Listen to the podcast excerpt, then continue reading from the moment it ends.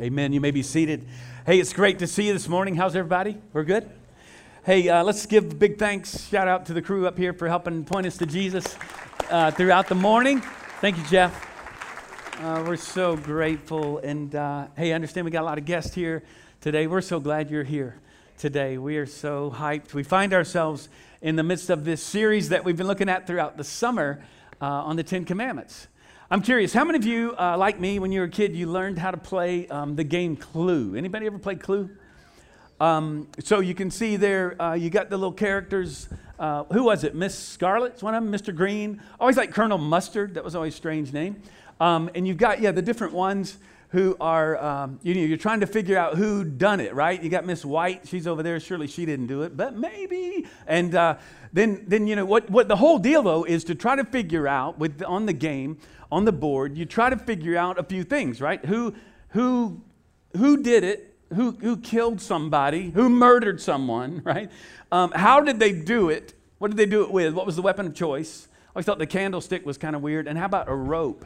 How psyched up is that? How crazy is that? Um, and then you, you, figured out where they did it. Like it was, it was Colonel Mustard with the candlestick in the billiard room, you know, or something like that. And if you could figure it all out, then you'd win the game. Now, not until later, or even this week, was I thinking, you know, the family gathers around this board. Think about this. And we all enter into this murder investigation. And you're like, yeah, I'm like six, you know? And this is like normal like, like we're just we're all figuring out who killed someone with the and as a kid you're like with a candlestick like how did that would they burn them and mom explains no you could actually hit someone so hard it would kill them. Oh yeah right okay.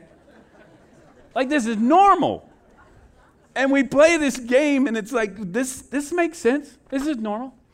Do you ever feel like in our culture that uh, we in so many ways cheapen uh, you know, the, the, the human, uh, the human life. And, and today I'm going to do a little investigation of sorts. We're going to allow the Spirit to investigate our own hearts. But we're going to ask the question, man, how do we devalue human life every single day? There's so much tension in our world when you think about uh, the cheapening of human life. There, there's a lot of questions around how we treat children or, or immigrants or children of immigrants or oppression, uh, abuse of women. You think about sexual assault. You think about racism, abortion. I mean, there's so many uh, issues that come when we think about the sanctity of life and valuing human life. We're going to get to a very, um, gosh, very personal matter for each one of us. Because this is one of those commands if you're like me um, i entered into it past couple of weeks. I'm like well never murdered anybody. I don't think we have any murderers in our church. Um, and so don't murder. All right let's go to lunch. You know because a lot of us are sitting here thinking i have never murdered i'm not going to murder somebody. Uh, until we start looking a little further a little deeper into this and so you know last week we looked at how we, really the hinge point of the commands, where the first ones are around worshiping God and who He is. And then we have honor your father and your mother. And we noted that that one command could turn the course of our nation, bring revival into our nation. The singular command. And so then from that one follows now what many would call kind of the horizontal relationships that we have, right? When we're going to see this. We're not to abuse human life physically, uh, sexually. By the way, next week we're going to talk about don't commit adultery, but we're going to look at, in general, sexual purity. All right? So we have um, Noel Bouché who's going to be with us. I just want you to be here. Don't miss this. Noel's going to be here. Uh, he's with a ministry called Pure Hope, and he is going to come and talk about how we can live pure lives. Uh, in this over sexualized culture that we live in, uh, we've got options for uh, all the way up to sixth grade during this time. So K through four, just want to say we'll meet uh, in third floor plights. We're gonna we'll guide you a little bit next week. Uh, parents, drop off kids. Watch for uh, communications coming from our kids ministry, from Jay and the crew. So K through second graders, and then fifth and sixth we'll meet in the loft and the third floor. Frankly, if my kids were in fifth and sixth grade, I'd have them in here. That's me. But we're going to leave that to you as parents. And then afterwards, parents, every parent in here uh, we want you to know that at 1.30, so go grab a bite to eat and then come up to the loft, which is just upstairs from here. And uh, Noel is going to be there uh, offering wisdom and instruction guidance on how to parent our children in this, again, over sexualized you know, era and, and uh, culture that we live in. So it is going to be gold. And if you're a parent, I hope that you'll be here, okay? We have options for your kids during that time as well, all right? So I wonder, I, am not, I'm not sure that you've heard a sermon on murder, but that's what we're going to talk about today. So, like Clue, we're going to do a little investigation. Um, and I'm going to break down this sermon. We're going to so so let's let's investigate. All right. So here's how this plays out. Like the game Clue, we're gonna we're gonna think about so who did it? Okay, who did it? Who is the suspect? Who's the guilty one? How? What was the weapon of choice? And then where? Where did this happen? Uh, where did the murder take place? And we're going to do this by looking at three murders in the Bible, essentially. All right? The first one we're going to see is in Genesis 4. If you want to turn there, I'm just going to tell this story quickly, but um, it's Cain with violence in a field. Now, most of us know the story of Cain and Abel. Think about this. We're, they are the sons of Adam and Eve. So, Adam and Eve, after the fall, are cast out of the garden, and they have two sons. We are four people into the creation narrative. The third one we're introduced to kills the fourth one. We're four chapters into the Bible, and we have a murder. So, Abel is. Um, he, he's, a, he's a shepherd. Cain, his brother, is, is, a, is a farmer. Uh, Abel, his, uh, his offering to the Lord, his sacrifice to God is accepted because of his heart, not because of the offering itself. Cain's is not. And so Cain deceives Abel. He lures him out into the wilderness where nobody's around but God, and he kills him. And, and, and, then what we see in Genesis 6, it gets worse. It doesn't stop there. Look at Genesis 6 11 on the screen. Now the earth was corrupt in God's sight, and the earth was filled with violence. So much so, look at this the inclination of the human heart is to only do violence. So God decides he's going to wipe out all humans but Noah and his family. We're six chapters into the story. And then after the flood, God explicitly says in Genesis 9, 5, and 6, you can see it there. Genesis 9, 5, and 6. And for your lifeblood, I'll require reckoning. From every beast, I will require it from man and from man. From his fellow man, I will require reckoning for the life of man. Whoever, watch this, sheds the blood of man, by man shall his blood be shed, for God made man in his own image. All right, so this is critical for us. The first step here, and again, just kind of buzz through the, the Cain and Abel story to make this point. An attack on another person is an attack on God himself. Why? Because every person is created in the image of God. And so every person is precious in the heart and in the eyes of God. It's kind of like me if, if you were to come after one of my children, right? I mean, if you came after one of my children to kill them or, or my wife, your mild mannered, grace giving pastor would become a raging crazy man. Okay? Uh, and, and that's true for every parent in here. Just think about God. Who, who loves us, who loves all people, not just us, not just his chosen ones, but he loves everybody because every person was created in his image. And this helps us to understand the, the sixth commandment so much more. And, and this is just foundational to where I want to go. So far, all these commands have been pretty unique uh, to Israel. But you can imagine a prohibition against murder is pretty much found in every culture, right? It's probably good not to murder. You know, we've already noted that for every negative command, God gives two positive reasons to, to protect and provide. So in every culture, most people understand this that there should be laws against murdering others. But this is a very complex thing. Other nations would actually say that you could uh, pay the price of a death of someone by offering your child to them. And instead, the Bible, when we look at the, the, the, the Old Testament law, in Deuteronomy 24 16, it forbade punishing children for the father's sins. And then, and then, other nations would actually say you could determine the price. If you killed somebody, the, the, the family where you murdered one of their uh, family members, they could determine the price you have to pay. And again, in Numbers 35 31, it forbade monetary uh, kind of payment for murder. So this points out that unique to Israel, the God of the Old Testament, Yahweh Himself, He shows that murder is something different to God. Because in every case, defacing the image of God in a person is met with the same kind of punishment. Death would, would bring about death.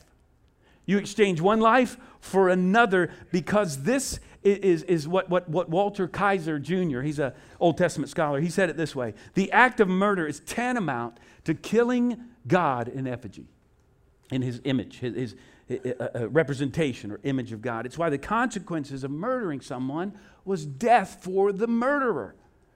And this was unique, actually, in Israel. We, we, we don't have time to get into all the complex issues. I mean, we could talk about uh, abortion, we could talk about euthanasia, we could talk about suicide, uh, accidental death, death penalty. I've studied all this stuff, you know, this week in regard to this command.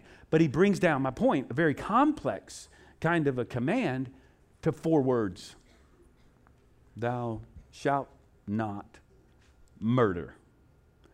Don't murder. And this has incredible implications for us. Every one of these things that I've mentioned, we ought to look at God's word first. Let His word instruct us, not our own opinion or thought or wish it was like this or that, partisan politics, whatever else. We, we don't look at popular opinion. We look at God's word to see what He says. So let's get a little closer to home, all right? Because here's where this is heading. What about sending men into an arena cheerfully, you know, lustfully crying out, cheering for a knockout? Is that honoring the image of God? Is that valuing life? Shouldn't there be a Christian ethic regarding sports? I, I was speaking at a, an event at a university not too long ago, and the whole thing was about a Christian perspective on sports. We looked at injuries and concussions and lifelong impact of sports injuries. Shouldn't it be that, that this command would, would somehow guide us to value or the sense of valuing life at every level of life? How does that come into play? What about watching horrifically violent films? Is that valuing life? Or, uh oh, what about playing video games? Where the whole deal is that you are the shooter and you are killing other people for fun. I mean, we've taken Clue to a whole new level in our day. Does that devalue uh, human life? How does this command truly impact our lives? Okay, so I'm getting you to think about real life. Now, this command, more than the others, probably makes us think again, thanks Jeff, thanks for the info. Interesting. Uh, I'm not going to murder anyone, and I can certainly be a little more careful about what I watch, what movies I go to, what I see on TV. I'm good. Not so fast, because we have another murder to look at. And in this one, there's a twist. You can go ahead, in fact, turn to Matthew 5. We're going to actually look at this Matthew 5, 21 through 26, because here we have Jesus. Y'all, think about this. We have Christ offering commentary on the command that he himself gave us. God himself brings commentary to this command. And by the way, can I say it? Uh, Jesus brings commentary to the entire Bible. That is a pretty good uh, hermeneutic. That's a good exegetical way to approach Scripture. Jesus is perfect theology. How about that? with everybody's, you know, opinion and dogma and your take on this or that theological thing or whatever else. Jesus is perfect theology, and we see it lived out in his life. But man, what we're going to see here is that Jesus is going to take this to a new level because this murder here has a twist. It's like CSI. Anybody watch CSI? There's like 14 of them now, right? Um, I'm looking for CSI University Park, you know, or something. You know, you know CSI Richardson um, CSI Waxahachie. I mean, that would be amazing. But uh, there probably is one out there, CSI, you know, Lake Highlands. And, and there's, there's one for everything, but like every one of those shows, it boils down to a few components. If you've ever watched it. Anybody ever watched CSI? Anybody? Some of you? So if you watch this, it, it, it bears it, you know, it brings it down to, to kind of the, the key elements for solving a murder. And, and, and, so it's basically, you know, you have suspects, you have a weapon, so cause of death, and then you have an opportunity, the motive. The twist in the show though, is when the detective reveals an unexpected kind of element within. It could be an unexpected person. You know, uh, like, wait, what was that executive doing over on that side of town? You know, or it could be an unexpected weapon, like, well, he was, I pushed him and he hit his head on the table and killed him. Or an unexpected place or, or, or, you know, like, wow, again, what, what's going on over there? Or someone that you didn't expect, some friend close by, or maybe a distant character. And this, this right here, what Jesus brings to us in Matthew 5, it, it has all three at play.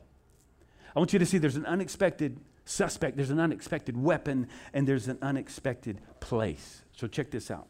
Let's read this together. It's in chapter 5, verse 21. You have heard that it was said to those of old.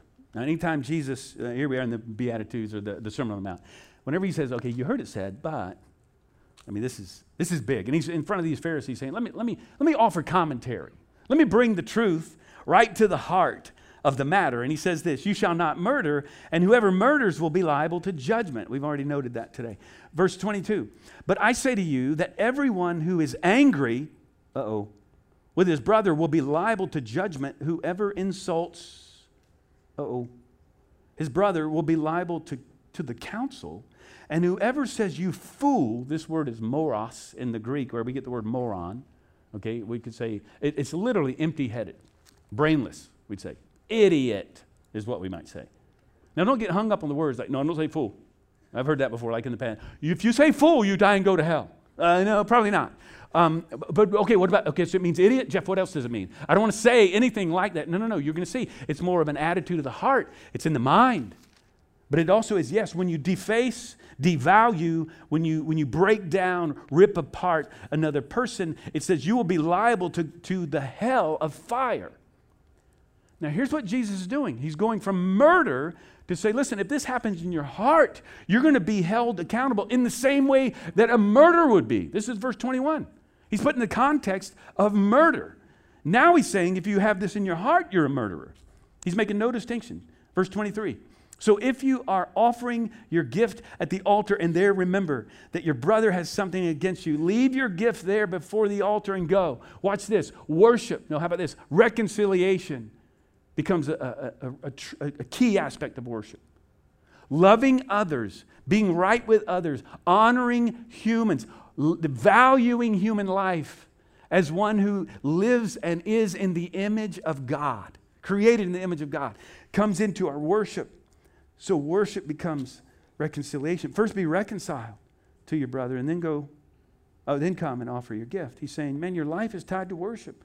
We sing songs and they, they, they shouldn't be, you know, in, in opposition uh, to what we do on a daily basis. Verse 25, come to terms quickly with your accuser while you are going with him to court, lest your accuser hand you over to the judge and the judge to the guard, and you be put in prison. Truly, I say to you, you will never get out until you have paid the last penny. What is Jesus saying here? He's saying, he's saying, listen, there's, there's another kind of murder. And, and, this one, again, it has a twist. I mean, look at this. Look how this breaks down. I hope you'll see what I saw this week. Man, this is so convicting for me. So, so, the second murder is this. If you're taking notes, you can write this down. You and me, okay, with our words in our hearts. Right? So, so we are the suspect. And, and then our words become kind of this weapon, and it happens in our hearts. Look at this surprising place is in our hearts. Jesus says that, that if you get angry with a brother, uh, you'll, you'll face judgment. And the implication here again is the judgment that you will face is as if you have committed murder.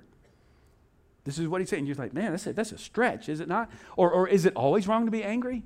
And this is really traditionally is understood as anger without, without real cause. Okay, so getting mad over nothing at all or a personal affront. Uh, it's not righteous indignation, if you will. But remember, murder is an attempt to destroy the image of God in another person. So, have you ever thought to yourself, man, if this person would just go away? I wish they were dead. I just don't want to see that person. I don't want them in my life anymore. I don't want to, I don't want to encounter them. Could be somebody in your family, could be, you know, relatives, could be a friend or somebody at work. I just I'm not going to deal with them anymore. I wish they didn't exist. This is what Jesus is talking about. Or if we if we with look at this, the, the surprising weapon is this. My words. My words become the weapon of choice. See, we pull out the weapon of choice, and it's our tongues. The Greek word, again, is, is moros. It's to say that you're, you're just You're an idiot. And, and, and I'm going to say this. It's kind of embarrassing, but I'm going to offer this. This week, I'm in the car. You know, it was like just a couple days ago. I'm driving. And Stacy's in the car. And uh, I'm driving along and right over here Northwest Highway. And it's like, okay, do you not see people? Do you not see that the lane is, I mean, it's in, get over. Uh, can you not drive? Okay, you know, in my mind, and I'm, I say this out loud. Now, I don't think I said idiot or, or fool or more, but that's not really the point. I'm thinking, I'm so much, I'm so much better than you at driving. If you were like me, you wouldn't be, come on, get over. And I'm thinking, wait a minute, I'm murdering them in my mind. I'm coming after them. If you were as smart as I am, and I know we do this, we could do it with our kids, we can do it at work. If all of these idiots at work would just get their act together, we'd have something here. And we do it at home.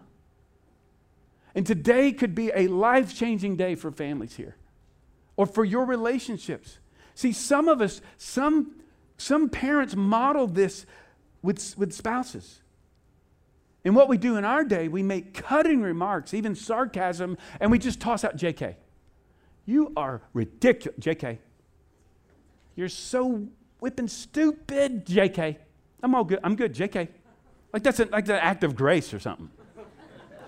But instead, we have weapons which are the tongue, and once the shots are fired, we can't get them back. Can't get them back. And we all do this. And what happened this week, I'm realizing, man, I do this so much more than I've ever realized.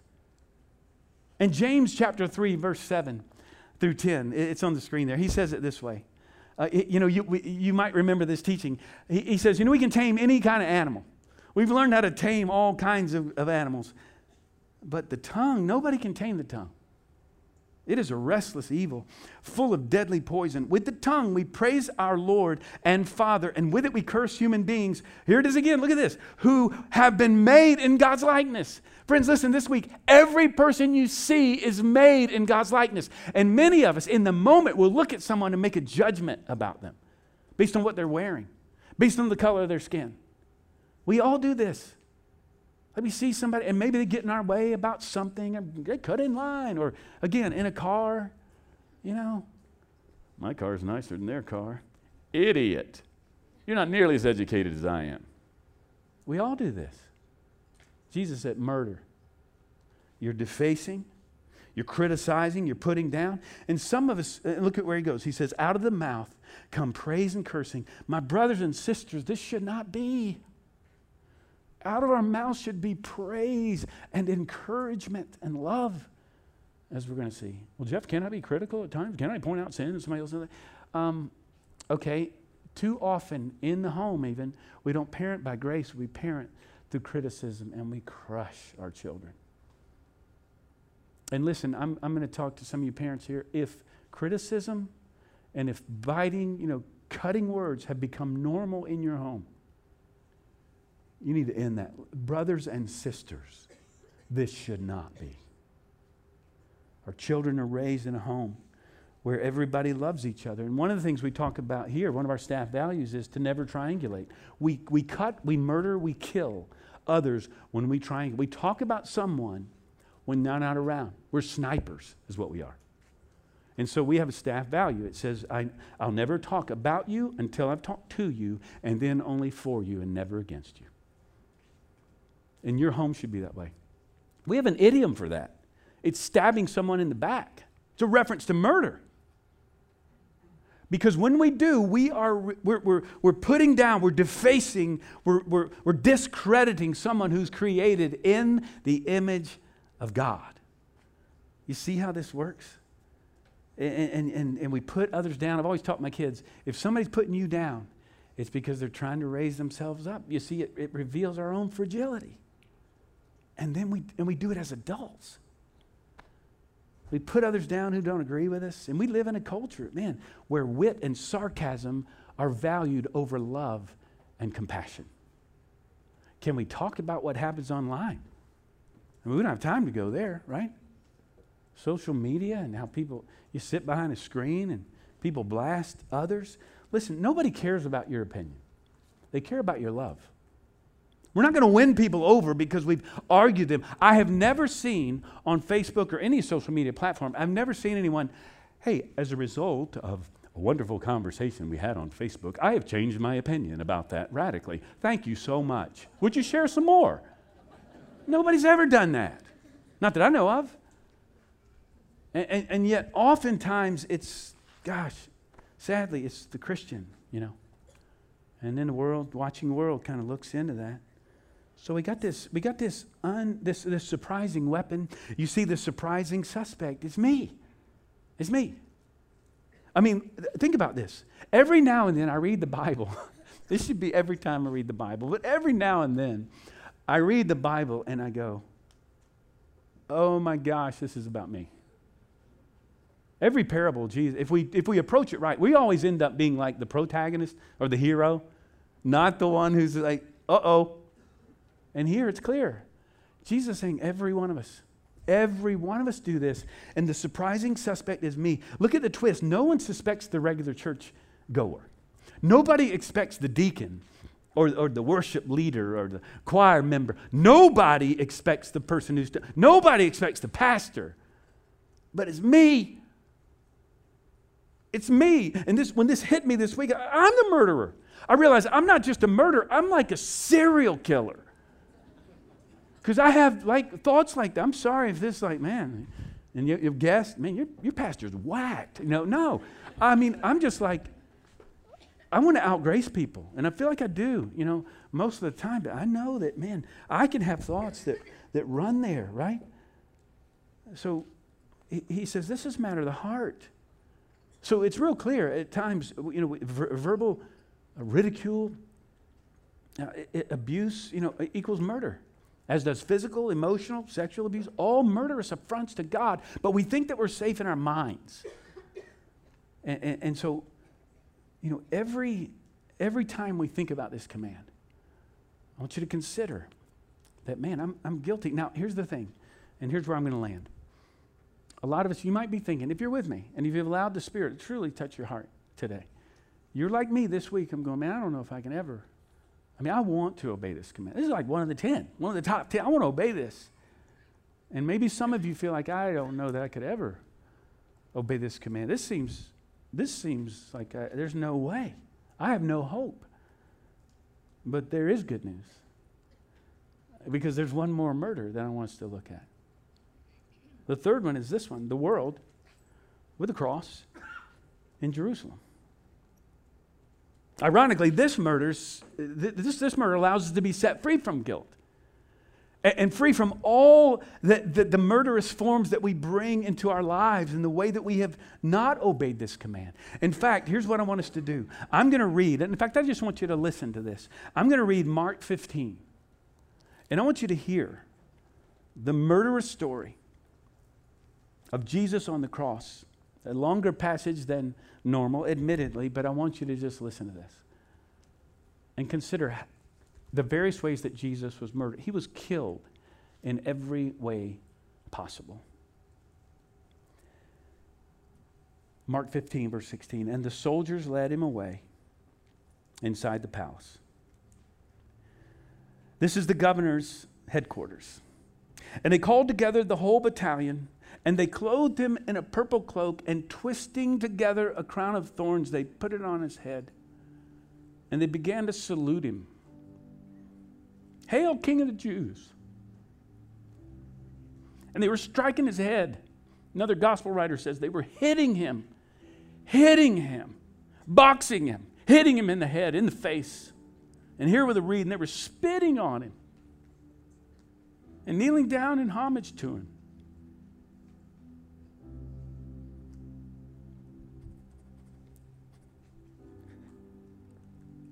And when they had mocked him, they stripped him.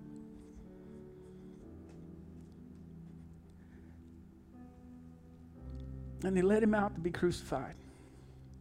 And that's loaded with details. Just that, that statement. And then they got Simon of Cyrene to carry his cross because he couldn't anymore. He said it was the third hour when they crucified him. He's on the cross for six hours that Friday. And the inscription that charged against him over his head, it read, The King of the Jews, just mocking him. And with him, they crucified two robbers, one on his right, one on his left. They were, and the people, all the passers-by, derided him, and they were wagging their heads and saying, Aha, you who would destroy the temple and rebuild it in three days, save yourself, come down from the cross. So also the chief priest with the scribes, the religious leaders, mocked him to one another, saying, he, he saved others, he can't even save himself. Let the Christ, the King of Israel, come down now from the cross, and so we can see and believe.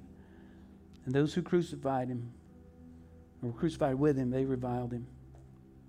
And when the sixth hour had come, there was darkness over the whole land until the ninth hour, three o'clock in the afternoon. And at the ninth hour, Jesus cried out in a loud voice, Eloi, Eloi, lama sabachthani. My God, my God, why have you forsaken me?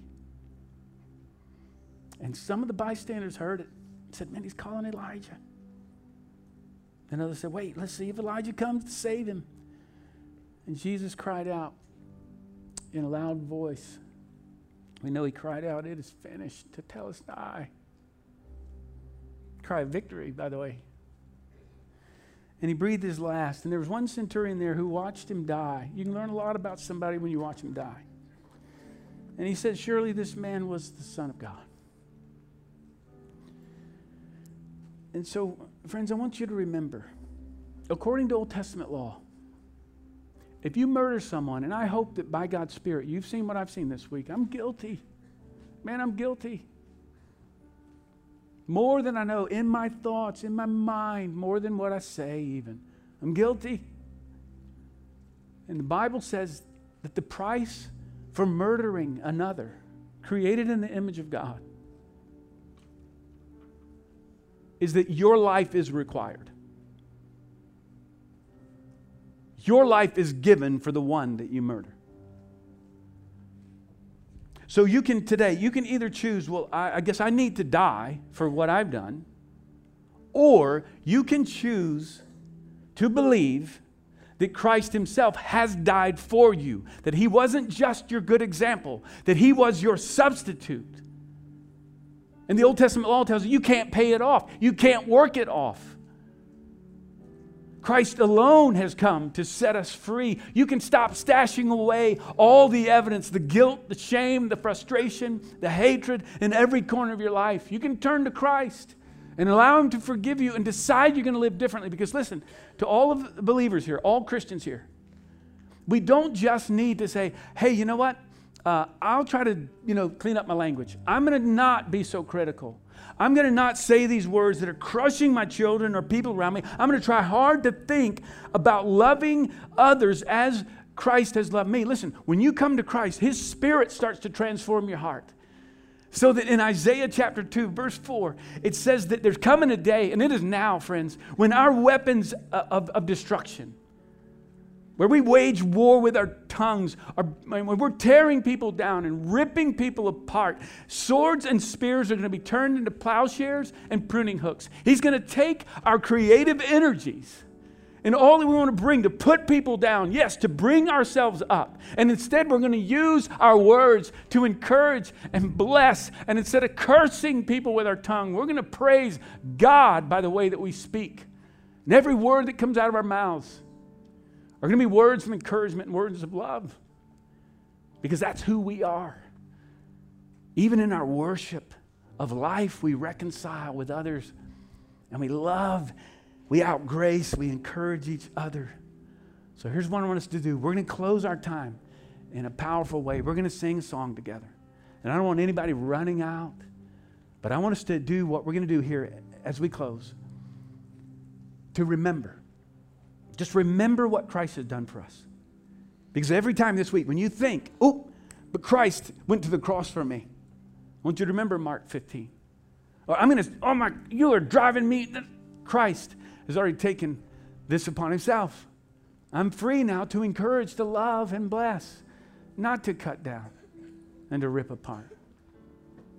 Let's be a people who encourage and love each other with our words. So I want to pray over us and then the team's going to lead us. uh, in a song as we close out our time together, all right? And, and, and so let's bow our heads and close our eyes. Uh, we're we're going to have opportunity to use our tongues to, to hurt, to deface, to rip people apart. In our minds, we can tear people down.